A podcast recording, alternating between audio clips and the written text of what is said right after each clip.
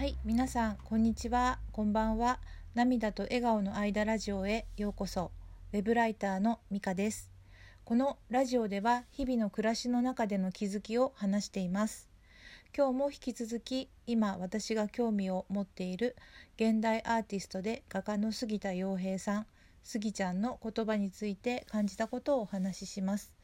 今日の言葉はアートを教えるんじゃなくてアートを感じてほしいです。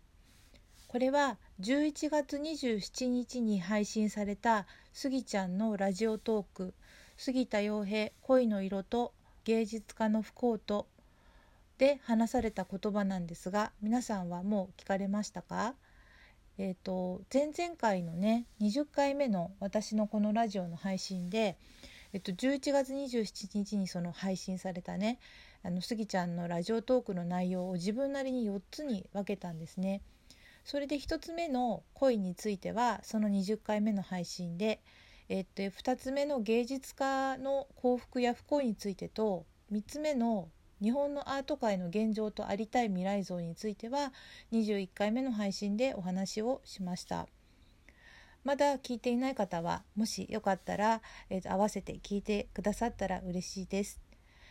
で、えっと、今日はね4つ目のアートを教えるんじゃなくってアートを感じてほしいという話を掘り下げるというかあの考えてみたいと思います。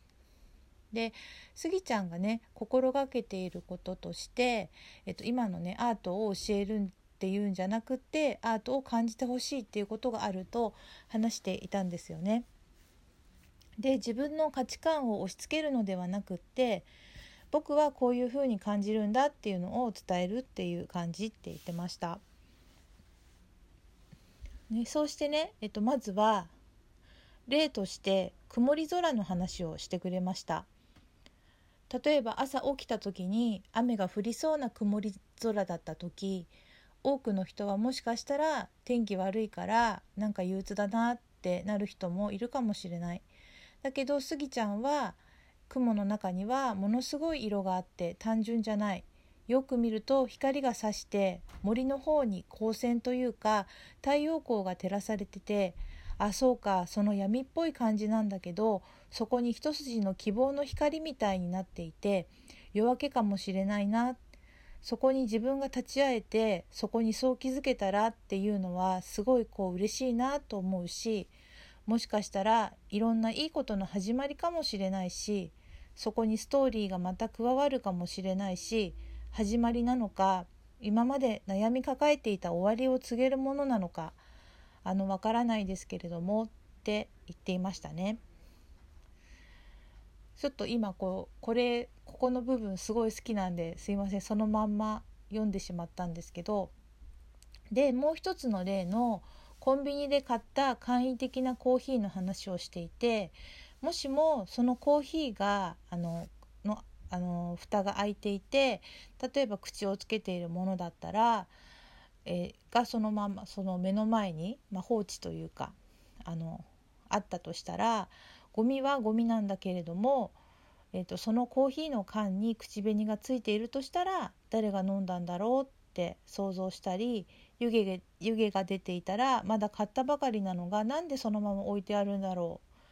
これはさっき何か僕が来る前に何か語らっていてもうコーヒーを飲んでいることも忘れて熱中していたからこうなったのかなとかあるいはこっちは水滴がついてるけども水滴がこっちにはついていないっていうのを見てじゃあこれは僕のために拭いてくれたのかなとかそういうふうにスギちゃんの目には映っているという話をしてくれたんですよね。そういうふうに単にゴミというわけじゃなくってその背景というかなんでこうなってるんだろうって想像することが日常ですごく大事な気がしているそしてできればその時に何かモチーフがあってそこからわーっと広がるような想像が生まれると幸せだですよねと言っていましたね。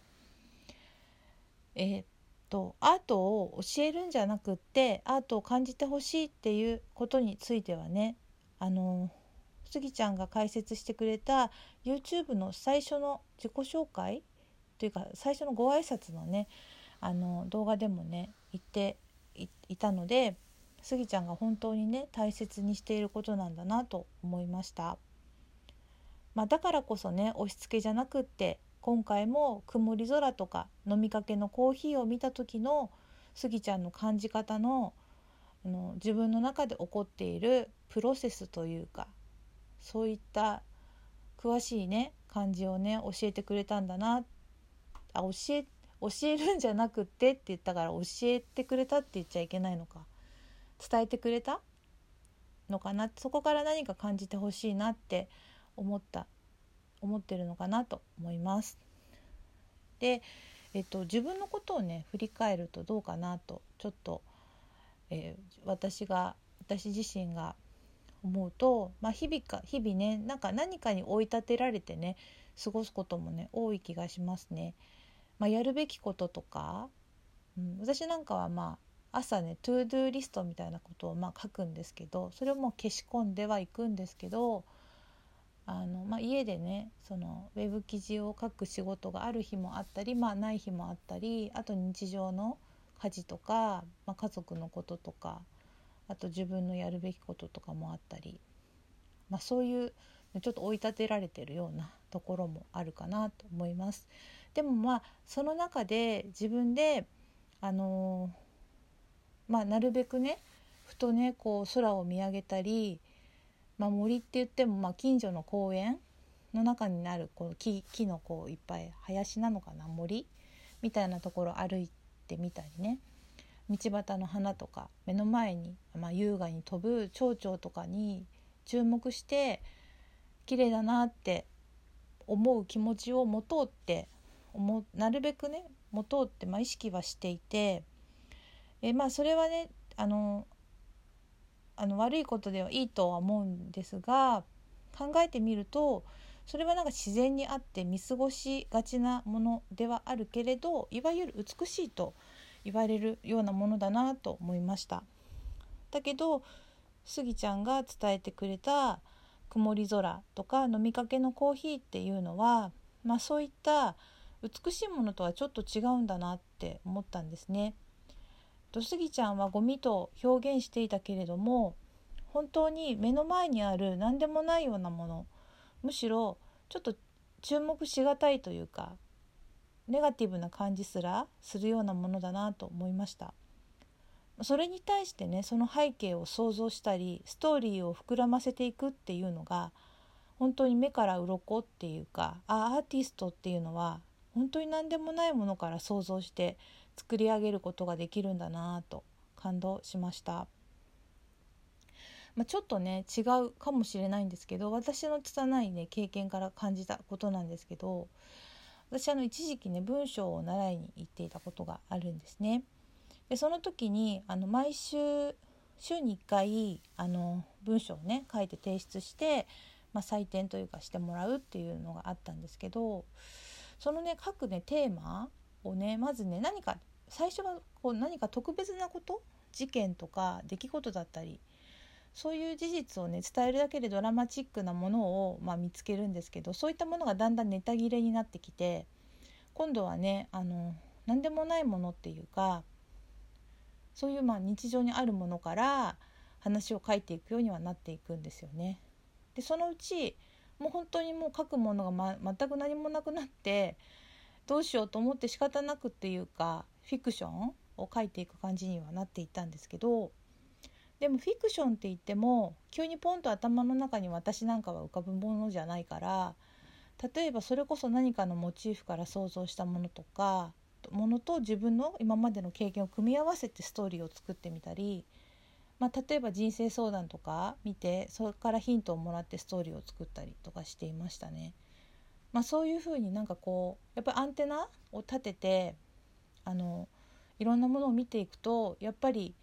見えるものって変わってくるなっていうのはなんかその感覚はなんかあのその時の感覚と似てるのかなと思いました。